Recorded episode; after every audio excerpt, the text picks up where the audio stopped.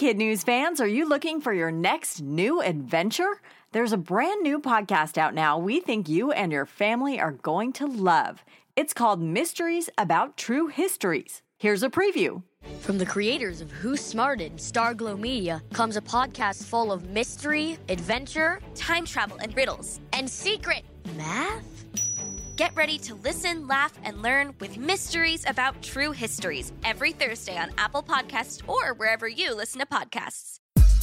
Good morning. Welcome to Kid News. I'm Tori. It's Tuesday, October 26, 2021. And we begin with a 15-year-old quarterback hoping to reach the NFL. The big difference is Jason Bracey from Modesto, California, is blind. He lost his sight as a young child due to an illness, but he grew up loving football, with his father describing every detail of a game on TV. When Jason was 13, he contacted all the local coaches in the area to give him a chance. Only one coach did, though David Nichols was a little skeptical at first. But Jason was determined. He memorizes every play, and his father stands on the sidelines speaking to him through a walkie-talkie to narrate what's happening on the field. Jason has proven he's a force to be reckoned with, leading his team to victory last month by scoring a running touchdown. Along with his perseverance and talent, Jason credits his father, friends, and team for helping his dream become a reality, adding, "I especially thank my coach for giving me the chance to put on the pads and helmet and prove what I can do on the field."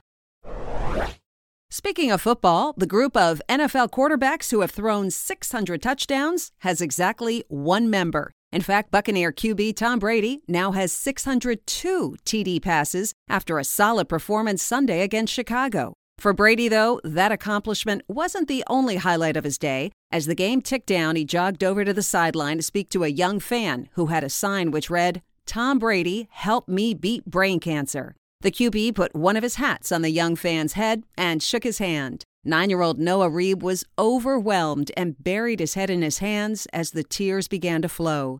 Brady said later at a press conference, "It puts a lot in perspective with so many going through really tough times, and he, along with many other players, just try to make a difference any way they can."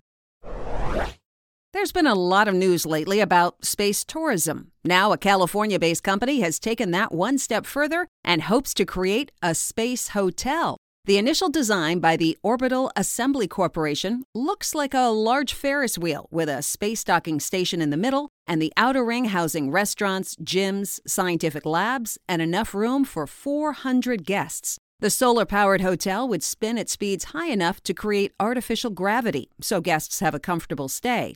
It won't be cheap. Initial estimates are $5 million per person for a 3-day stay. An Orbital CEO told the Washington Post, "For that kind of money, they'll have top chefs making really good food, not just burgers and fries." Of course, this plan will take some time to develop, but the goal is to start construction in 5 years and welcome the first visitors to the Voyager Space Station in 2027. How'd you like to become a detective hunting down walruses? And you don't even have to go to an iceberg for this assignment. A mass effort led by the Worldwide Fund for Nature is underway to track the location of the massive mammals to learn how climate change is impacting their population. The charity hopes that 500,000 people around the world, including kids, will take part in the Walrus from Space research project. Volunteers will be asked to study high-resolution images taken from satellites. The hefty animals can weigh up to 3,000 pounds, but actually spook quite easily when humans get too close, so tracking them from space is a better alternative. Current walrus populations are hard to pin down, but the WWF estimates there are 25,000 Atlantic and 200,000 Pacific walruses in the wild.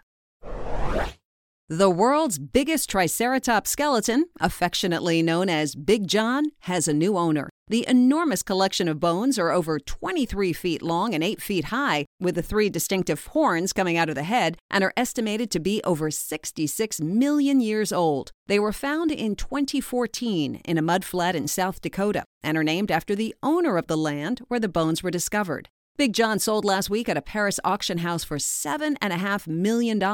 The buyer was only identified as a private collector in the U.S. who didn't want to be identified. That's it for Kid News. Now, the Kid News quiz. 15-year-old Jason is able to play football despite what challenge?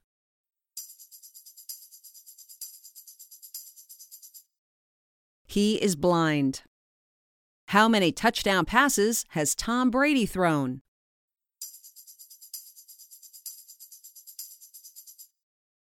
(602) What is a California-based company hoping to build in outer space?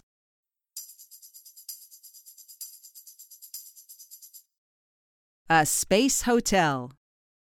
The world's biggest Triceratops skeleton was discovered in what U.S. state?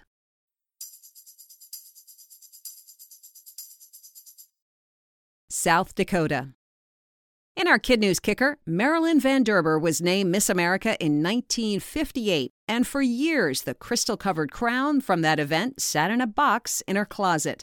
After being interviewed for a documentary on the pageant, she realized the value of the crown and decided to sell it to the highest bidder. But she won't keep the money. Miss Van Derbur told the Washington Post that all the proceeds will go to teachers. The 84-year-old, who has 2 grandchildren, says she's awed by the strength and dedication of educators during the pandemic, and she wants to show a special kind of appreciation by giving away her most prized possession for a good cause. Before we go, a big Kid News shout-out to our terrific teachers and their students, including Mrs. Bush, who says, "Let's go North Cottonwood Coyotes" in Cottonwood, California. Ms. Sherry and Class 4-1, who love listening to Kid News every day at Learners and Leaders PS 305Q in Ridgewood, New York. Mrs. Dunn and her fabulous English students at St. Anne's School in Prince Albert, Saskatchewan, Canada. And in Illinois, Ms. Pantoja, who loves her Pringles at Hawthorne Scholastic Academy in Chicago, and Mrs. Plumley and her awesome Plumley puppies at Horace Mann in Oak Park. Thanks for listening. Don't forget to check out our Kid News store with cool swag like sweatshirts, water bottles, and backpacks. It's on our website, www.kidnews.org. We hope you tune in for more Kid News tomorrow morning.